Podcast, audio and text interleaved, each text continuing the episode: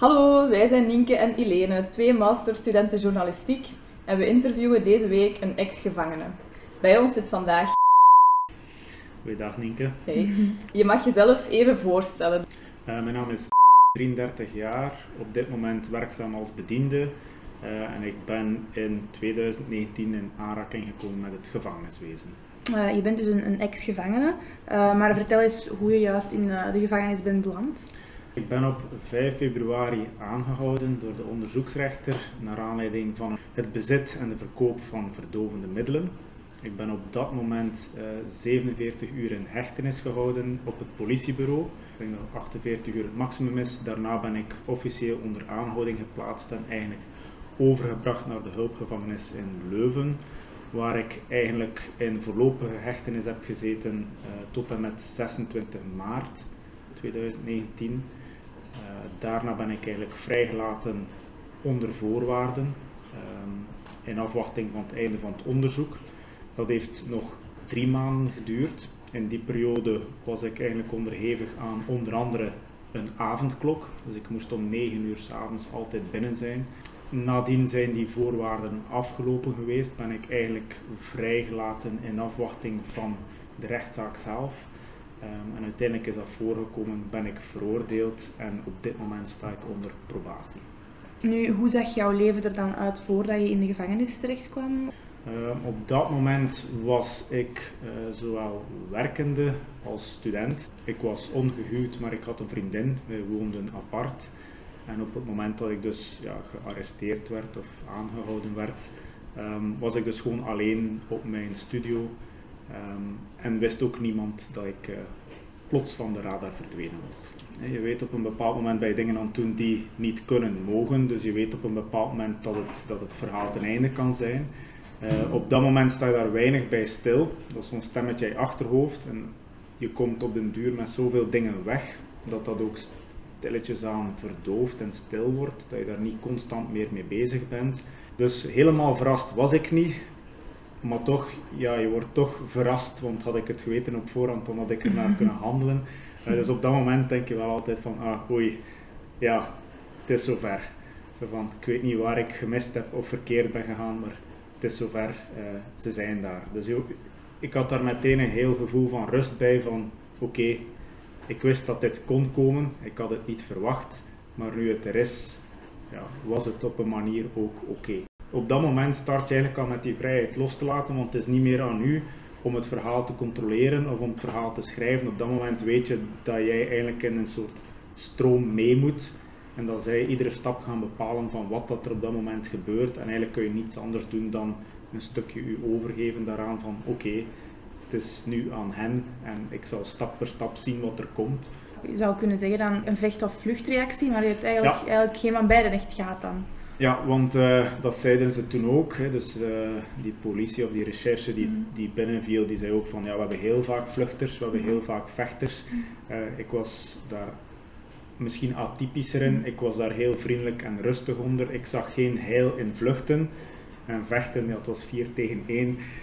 Dus dan stop je ook heel snel met dat verhaal en eigenlijk, dat levert ook niks op. Ik wist waarmee ik bezig was, ik wist dat daar een risico aan verbonden was, dus op dat moment... misschien ook een deel opluchting dat het ook gewoon voorbij was. En was jij boos of bang voor wat ging komen? Ik had afgesproken met mijn vriendin toen om die avond naar een optreden te gaan. En ik wist dat die aan het wachten was op mij. En op dat moment kun je die niet bereiken. Dus dat was wel de enige paniek die ik voelde van oei, ik weet dat er iemand wacht en ik kan eigenlijk niemand bereiken om te zeggen van ik ga ook niet komen. Dus je weet dat er iemand zich zorgen aan het maken is over u. Je weet ook dat het hoogstwaarschijnlijk langer zal duren dan enkele uren vooraleer dat je andere mensen kunt contacteren. Dus je beseft ook wel snel van heel wat mensen gaan zich zorgen maken. Enerzijds omdat ze betrokken zijn in uw zaak, waardoor dat ze zich natuurlijk zorgen gaan maken. Maar ook mensen die er helemaal niks mee te maken hebben. Je ouders, vriendinnen, vrienden die daar buiten staan en die gaan op een bepaald moment ook het gevoel hebben van oei, wat is er aan de hand? Die reageert niet, je komt niet meer online. Dus daar zit je wel mee en ik denk dat mijn eerste zorg was van kun je mijn vriendin contacteren, kun je iets laten weten dat ik niet kom, kun je dat bij mijn ouders ook doen. Wat dan natuurlijk afgeblokt wordt, omdat men vreest ja, dat dat een impact gaat hebben op het onderzoek, dat er dingen gaan verdwijnen als er contact genomen wordt. Dus men blokt dat ook af, dus dat heeft heel lang geduurd vooraleer mensen in mijn omgeving wisten dat ze me eigenlijk niet konden bereiken, waarom niet, en dat dat ook oké was. En wat is heel lang? Ik denk dat mijn vriendin pas tegen de nacht of zo, ik denk tegen 22:10 of 23:11 op de hoogte is gebracht en ik ben gearresteerd om 4 of 5 uur. Oh ja. Dus toch enkele uren, zij zat te wachten sinds 6 uur op mij. Ik denk de enige reden dat ze wist dat ik niet bereikbaar was omdat ze uit paniek s'avonds naar de politie had gebeld en daar vernomen had van kijk, hij zit hier, dus hij zal geen contact opnemen met u.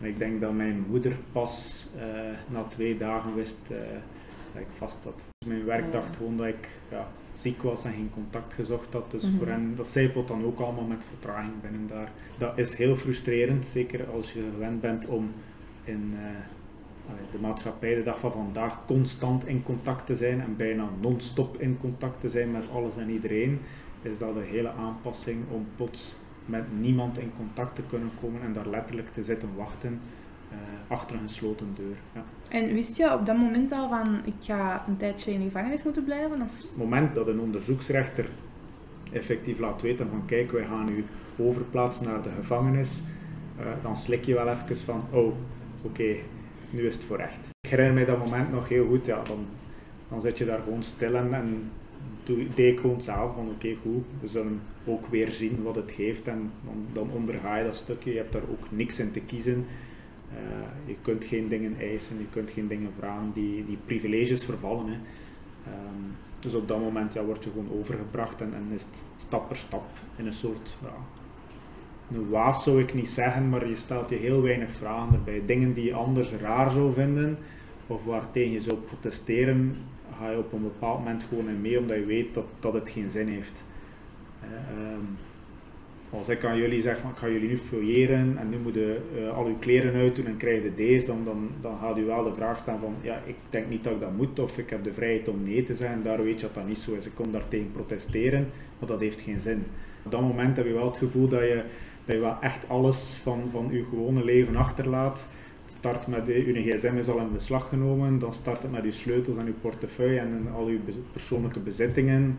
Die moet je daar afgeven aan het begin en dan ga je een stap verder, dan moest je je kleren afgeven tot je ondergoed eigenlijk toe en dan ga je zo verder. Dan krijg je kleren van de gevangenis en dan gaat eigenlijk, wordt overgebracht. Dan nadat je uiteindelijk wat basisinformatie krijgt, wordt eigenlijk naar je cel overgebracht en de deur gaat dicht, gaat op slot. Je zit nooit alleen, dus je zit al sowieso met iemand anders op cel en dan start het wachten eigenlijk. Het is heel veel wachten, de gevangenis is eigenlijk best wel saai. Op dat vlak. Het is heel veel wachten totdat iemand anders dingen beslist voor u. Om de zoveel tijd mogen een keer naar buiten, om de zoveel tijd is er kans op een uur bezoek en dat wordt dan geregeld volgens iedere dag volgens hetzelfde stramine eigenlijk. Je moet er altijd rekening mee houden dat de dingen niet zo snel gaan zoals dat je gewend bent en ook niet op de manier zoals het soms logisch lijkt voor u, omdat er daar een heleboel veiligheidsmaatregelen tussen zitten. Ik wil bijvoorbeeld, ik had 47 uur eigenlijk in isolatie gezeten, in zo'n holdingscel dan bij de politie, het cachot zoals ze zeggen. Dus ik had daar gezeten, ik word overgebracht. Uiteindelijk gebeurt er die dag niets en dan hoop je dat je de dag erop kunt telefoneren naar uw ouders of naar uw vriendin of toch naar iemand. En dan blijkt dat alles ook onderhevig is aan afspraken of regeltjes. Dan moet er eerst geld op uw rekening, je krijgt dan een gevangenisrekening, daar moet dan eerst geld op komen. Ja, dan moet al iemand aanschrijven of kunnen bereiken om daar geld op te plaatsen voor u. Dan moet je krediet voor uw telefoon aanvragen of voor de telefoon in de gevangenis op uw account. Ja. En daar gaat dat met alles zo. Alles wat je nodig hebt, moet je vragen op een papiertje en dat gaat dan naar voren en daar wordt dan een communicatie teruggedaan. Dus in plaats van gewoon een keer te kloppen, iemand aan te spreken, ik heb dit of dat nodig of kan ik dit of dat doen, dat is er gewoon niet meer. Er zit daar een grens tussen, dus dat voelde heel hard in die vrijheid. Het feit dat ook uw deur geen klink aan de binnenkant heeft, is heel vreemd in het begin. En dus je kunt nooit zelf, een klink wordt ook niet geacht om aangeraakt te worden door u. Er is altijd iemand die een slot opent voor u en de deur opent voor u, u binnenlaat en weer dicht doet. Dus ik heb in de kleine 2 maanden dat ik daar was gewoon nooit een deur vastgehad. Dus ik heb verhalen gehoord van mensen die heel lang vastzaten en vrijkwamen, die het gewoon heel raar vonden om een deur terug zelf open te doen, die dat zodanig niet gewoon waren. Je hebt ook niet te kiezen in simpele dingen, als jij opstaat, kies je waarschijnlijk wanneer je een douche neemt. In de gevangenis kies je niet wanneer dat je een douche neemt. Om de 2 dagen kon ik daar een douche nemen en dat was volgens het regime, volgens hun vleugel van de gevangenis. Die vleugel mocht op maandag, woensdag, vrijdag, de andere op dinsdag, donderdag, zaterdag. Ja, dat kan heel frustrerend zijn. Je bent dat niet gewoon en soms slaat het ook nergens op. Je kunt barstende koppijn hebben en een pijnstiller nodig hebben, maar je mag geen pijnstiller zomaar op cel hebben, omdat men met heel veel verslaafden zit die alles gebruiken. Dus een pijnstiller of medicatie krijg je niet zomaar op cel, dus dan moet je weer een briefje schrijven en dat wordt 's morgens opgehaald dat je naar de dokter wilt en dan kun je naar de dokter om een pijnstiller. Maar ja, goed, als ik 's middags barstende koppijn heb, dan ben ik daar niks mee, want ik kan de volgende ochtend eventueel nog een briefje schrijven om naar de dokter te gaan, stel dat ik die ochtend nog altijd hoofdpijn heb, want dan is het niet gegarandeerd dat ik de dokter zie die dag.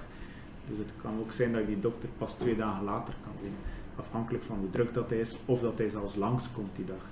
Dus wat dat voor ons zo'n evidente dingen zijn, zo'n evidente vrijheid, ik voel mij niet goed, ik heb het gevoel dat ik naar de dokter moet daarvoor, ik boek in, ik vind wel een dokter om naartoe te gaan, en in het slechtste geval is het spoed bij wijze van spreken, daar duurt dat ook nog langer. Daar ga je ook altijd afhankelijk zijn van iemand anders om te beslissen of dat jij daar naartoe kunt of niet. Je kunt niet kiezen wanneer je eet, wat je eet, je krijgt je portie eten en je kunt zelfs niet beslissen als het lekker is dat je nog een portie wilt. Dus je krijgt die hoeveelheid eten, dus dat merk je wel. Maar wat dat ook voor heel wat mensen wennen is, je zit natuurlijk ook meteen op een hele kleine kamer. Ja, dat is geen grote hotelkamer, dat is eigenlijk een kleinere kamer. Hij zit ook nooit alleen, of zelden alleen. Het gebeurt wel een keer dat je op cel alleen zit, maar meestal zit je met 1 of 2 andere mensen op cel die je eigenlijk niet kent. In het slechtste geval spreken ze ook geen Nederlands, hè, want dat gebeurt ook. En dan moet je daarmee samenleven, dus dat boet ook heel wat. Je boet ook in op vrijheid op dat vlak. Heel veel domme dingen kun je eigenlijk niet meer kiezen. Of je moet jezelf zodanig aanpassen aan wildvreemde mensen. Waardoor dat ook wel wat inperkend is op je vrijheid. Je hebt een televisietoestel op je cel, maar goed, je gaat niet zelf kunnen kiezen wat je kijkt, je moet er een beetje in overeenkomen. Dat zijn allemaal kleine dingen, maar op een kleine ruimte zorgt dat ook wel voor spanningen. Want je moet ook wel opletten met hoe dat je gedraagt bij mensen. Geweld is ook iets wat dat veel voorkomt in de gevangenis. Dus dat kan ook wel als beklemmend ervaren worden dus op dat moment. Op vlak van vrijheidsinperking kun je het soms zo hek niet bedenken als in de gevangenis dat het er wel is. Kledij is ook onderhevig aan beperkingen. Bepaalde dingen mochten wel, mochten niet. Je mocht 1 paar schoenen hebben om buiten mee te gaan. Voor de rest binnen de gevangenis moesten wij op sletsen rondlopen. Je mocht niet op je gewone schoenen binnen de gevangenismuur, tenzij om naar buiten te gaan. Dus dat krijg je binnen. Je mocht je eigen ondergoed, kousen en t-shirts hebben, maar voor de rest moest het gevangeniskledij zijn. Je mocht ook maar x aantal stuks t-shirts van je eigen hebben, x aantal stukken ondergoed van jezelf hebben. Dat werd ook allemaal beperkt. En op veel momenten denk je daar niet aan, totdat je, dat lijkt zo evident op veel vlakken, totdat het blijkt dat het niet mag of dat het niet kan. En 2 keer per week of 1 keer per week kon je dingen op kantine bestellen. Dat zijn zo dingen, extraatjes dat je kunt bestellen. Een stuk chocola of iets van cola of weet ik veel, want dat is er ook niet standaard. De grote dingen wen je heel snel aan. Ja, je weet dat je niet naar buiten kunt, je weet dat je maar zoveel keer op wandeling mag, je weet dat je maar... Dat is heel snel duidelijk. En dan beginnen kleine dingetjes, de kleine gewoontes die je hebt. Of dingen waarvan dat je zelf het gevoel hebt van, allee, dat is nu toch niet logisch, of dat is nu toch zo erg niet. Waarom mag dat ook niet, wordt ook altijd afgeblokt. Welke vrijheid die dat je wel had voordat je in de gevangenis ging, die dat je dan in de gevangenismuur had, miste je het hardste? Krijg je dat gevoel dat je, het is een mooie dag buiten en je weet dat er x aantal vrienden zijn dat je zo kunt bereiken. En toch zit je thuis in je zetel en je doet er niks mee. Maar je weet, moest je willen, zou je kunnen. En dat gevoel doet soms al heel veel. Het is niet zo dat ik zou zeggen van, maar ik miste om iedere dag 4 uur te gaan wandelen buiten. Ik deed dat ervoor ook niet. Maar ik had wel altijd het gevoel dat ik dat kon. Er was niets die mij belemmerde om dat te kunnen doen. En het moment dat men dat wegneemt, dat gevoel dat je hebt van als ik wil, kan ik, dat stopt voor alles. En dat is wat ik het meest miste. Je hebt geen spontaniteit meer, je hebt geen optie meer om iets voor jezelf te kiezen. Het wordt allemaal voor u gekozen. En de weinige beslissing die je nog hebt is, ik ga mij niet douchen vandaag of ik ga niet gaan wandelen en het zit toe. En dat gevoel is het moeilijkste om af te geven. Zo van, ja, er zijn opties. Mm-hmm. En op dat moment zijn er geen opties meer. We vroegen ons ook heel hard af hoe dat zo'n dag in de gevangenis er dan uitziet. Van, je wordt wakker en wat doet je de rest van de dag?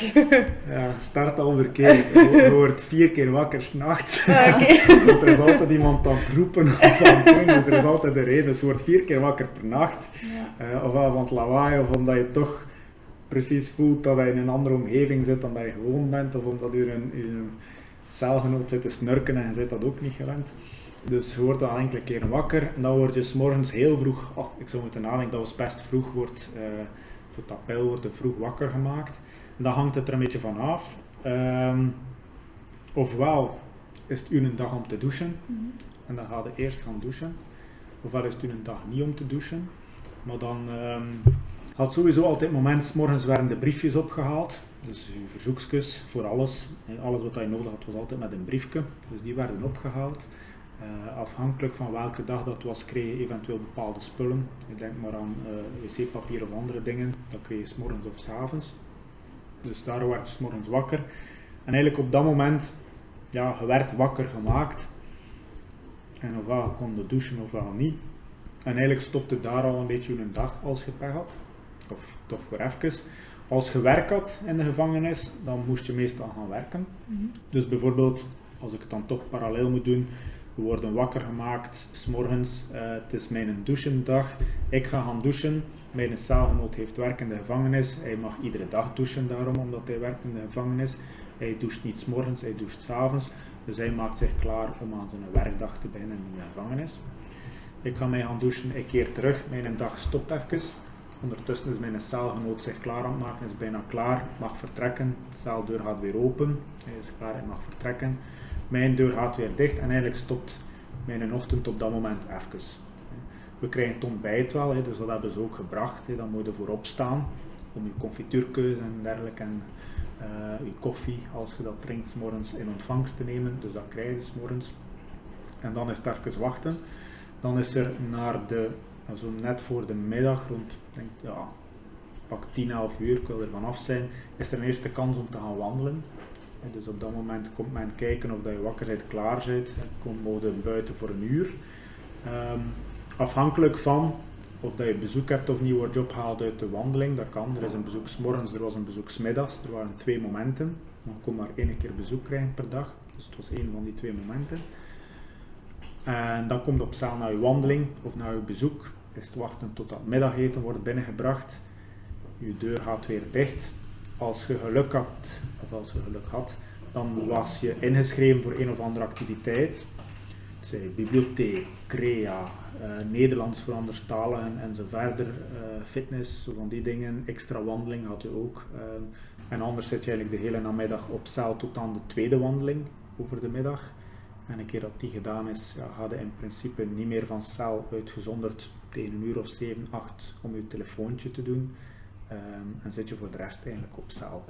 En dus het is heel veel uren op cel zitten. Ik denk dat je standaard 2 uur van cel bent. En als je geluk hebt, nog een uur bezoek of nog een activiteit, pak dat je maximum een uur of 5 echt van cel bent. Ik herinner me dat ik heel veel boeken gelezen heb en heel veel tv gekeken heb. Ja, men zegt wel dat je in de gevangenis echt eigenlijk een nummer wordt. Dat je van mens eigenlijk naar nummer wordt verplaatst. Klopt dat volgens jou? Goh, ik weet in het begin is men heel streng ten opzichte van u. Omdat men ook probeert af te tasten, denk ik, als cipier en als organisatie zal ik het dan noemen. Wie men voor zich heeft.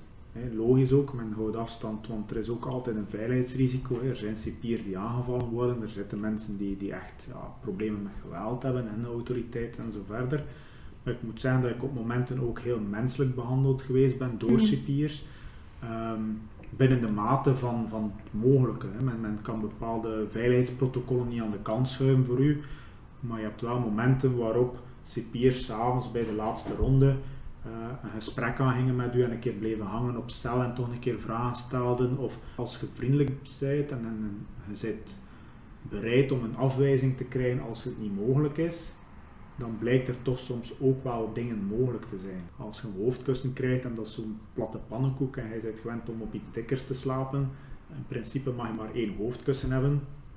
Ik had aangegeven, dat was een hele vriendelijke mens die voor alles van de vestiaire bevoegd was.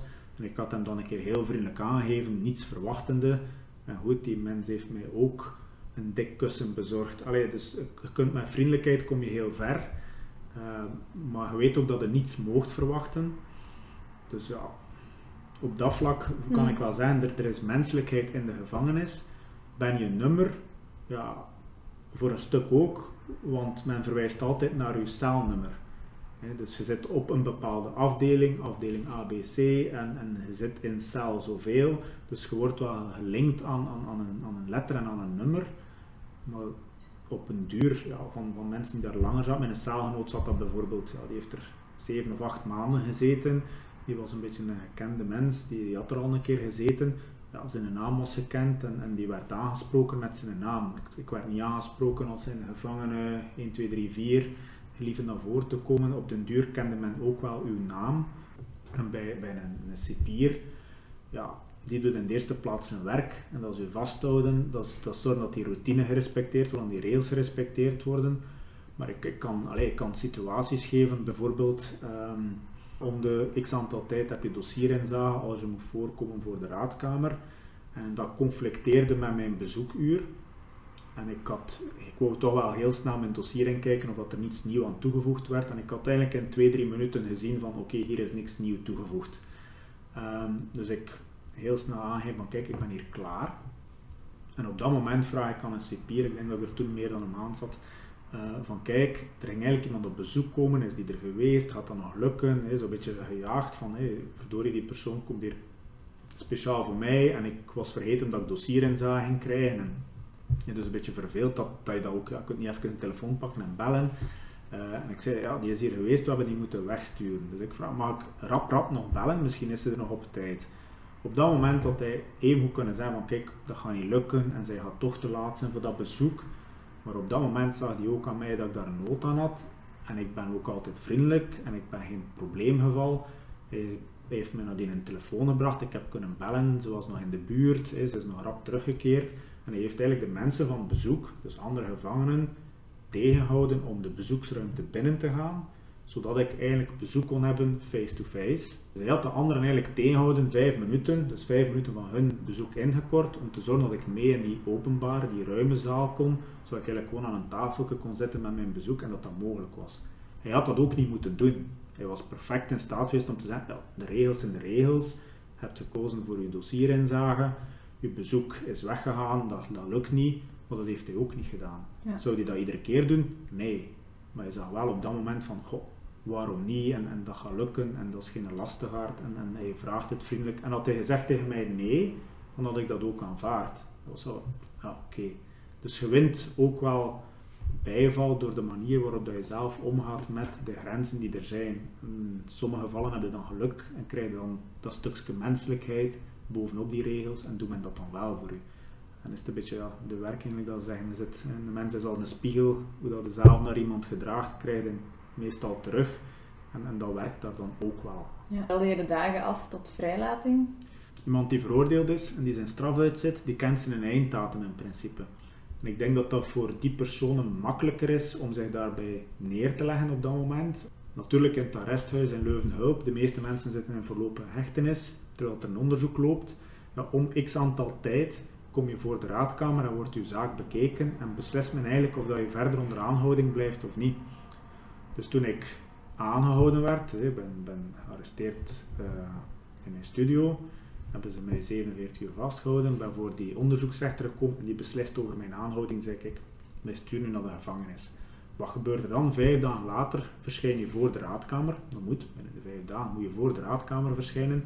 En dan beslist eigenlijk een rechter dan in het kader van dat onderzoek, met alles wat dat er gebeurd is, alle elementen in dat onderzoek, is dan nodig dat wij uw vrijheid nog gaan beperken met een gevangenisstraf, of misschien met maatregelen, of misschien zelfs niks.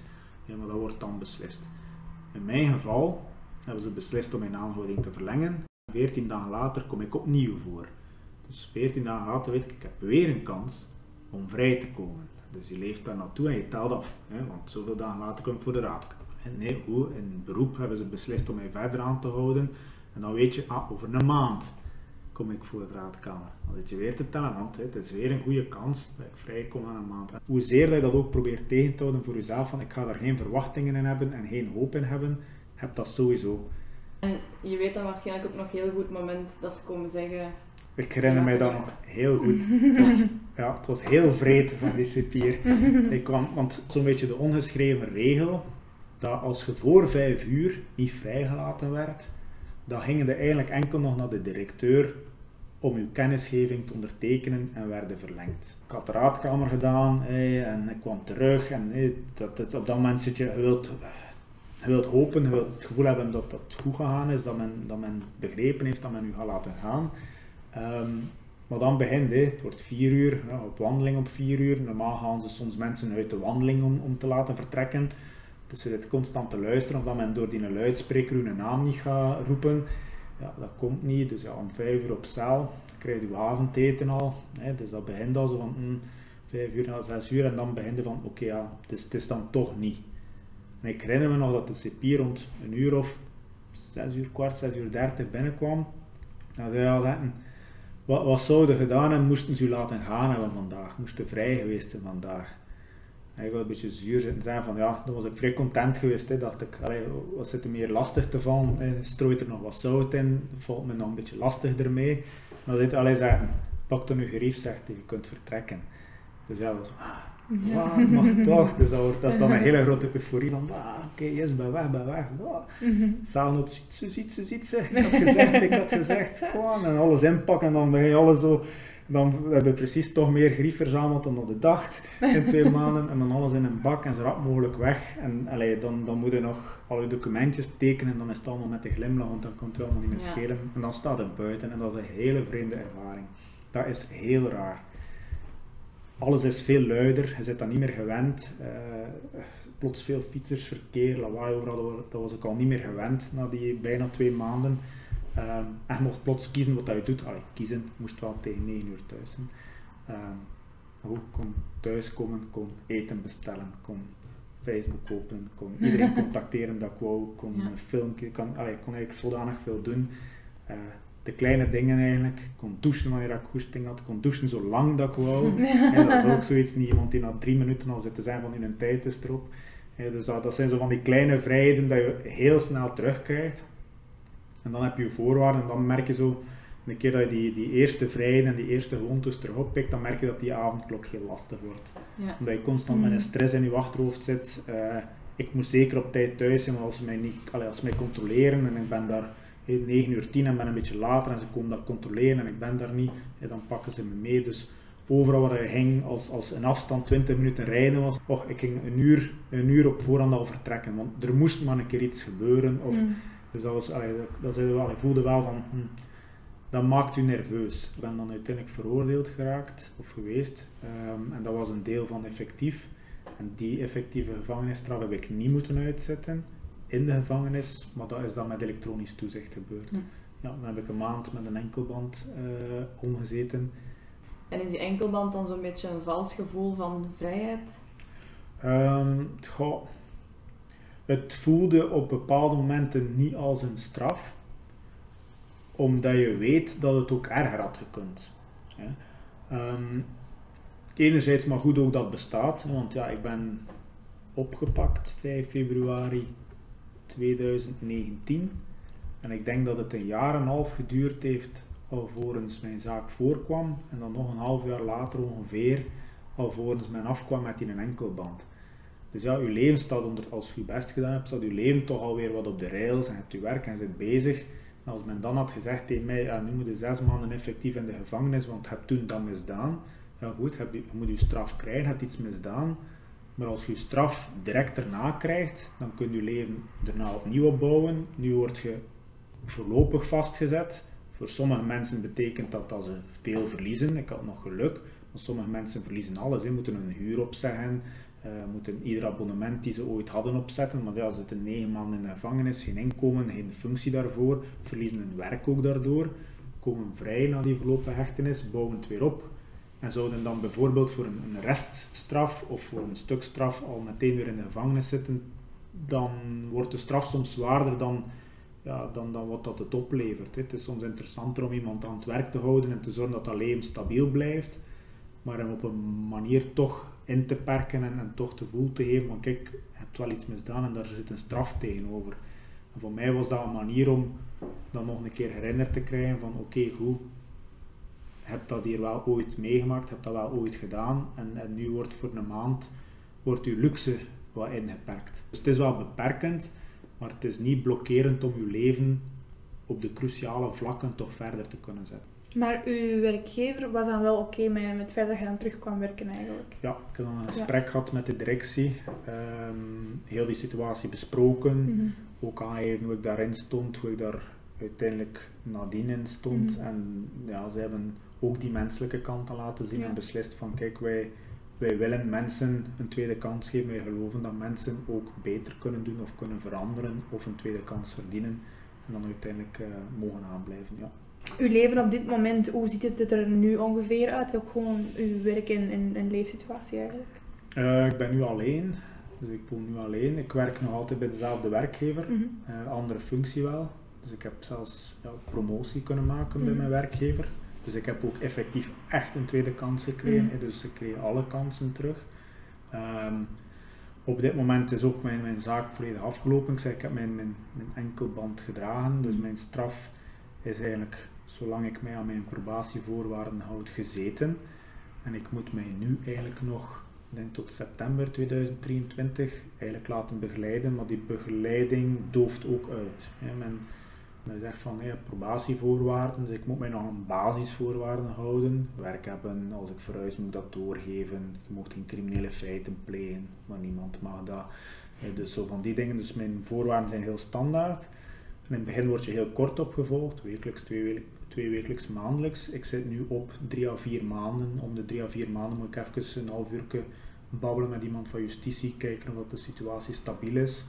En eigenlijk denk ik dat ik mijn leven nog best zo kan omschrijven. Het is gestabiliseerd, dus alles van justitie ligt eigenlijk grotendeels achter mij.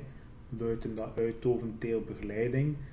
En ik heb mijn werk en ik heb mijn sociale situatie. En ik ga, zoals andere mensen, gaan eten, gaan drinken, gaan sporten. En weet ik veel wat hobby's gaan doen. Dus ik word op geen enkel vlak daarin beperkt. En ik denk dat ik dat ook gewoon geplaatst heb, wat er gebeurd heeft. Ik denk dat ik op veel vlakken daar geluk gehad heb. Een goede celgenoot, goede omkadering, goede familie, goede werkgever gehad. En misschien zelf in mijn karakter ook weerbaar genoeg zijn of veerkrachtig genoeg zijn om daar niet in meegesleurd te worden of aan onderdoor te geraken en dat van mij af te kunnen zetten. Dus vandaag zo kan ik zeggen, dat is eigenlijk voor mij een stukje achter mij, dat is een stukje verleden. Ik vind dat niet erg om daarover te babbelen, ik zou anders dit niet doen. Ik kan daar rustig over babbelen. Ik ben daar niet trots op, maar ben wel blij met het proces dat ik in die 2-3 jaar nu gedaan heb. Wetende dat ik op mijn 30ste mijn verjaardag gevierd heb in de gevangenis. Bij dat ik nu op mijn 33ste, dat ik hem toch op een andere manier gevierd heb. En dat ik kan zeggen, ben uiteindelijk ondanks dat stukje gevangenis, ben ik toch tot hier geraakt, ben ik toch vooruit gegaan. Kan ik zeggen dat ik me goed voel, dat ik eruit geleerd heb ook. En dat dat niet enkel iets negatiefs is geweest, maar toch misschien ook een soort voedingsbodem om lessen te trekken, te kijken van waar loopt het voor mij toch verkeerd, of waarom zit ik daar in die situatie, hoe had ik dat kunnen vermijden en eigenlijk daaruit te groeien. En is dat voor mij geen volledige negatieve ervaring geweest, maar voor een stuk ook positief. Oké, super. Dit was onze podcast, een podcast van Ilene en Nienke. En wij hebben deze week gesproken met een ex-gedetineerde. Salut!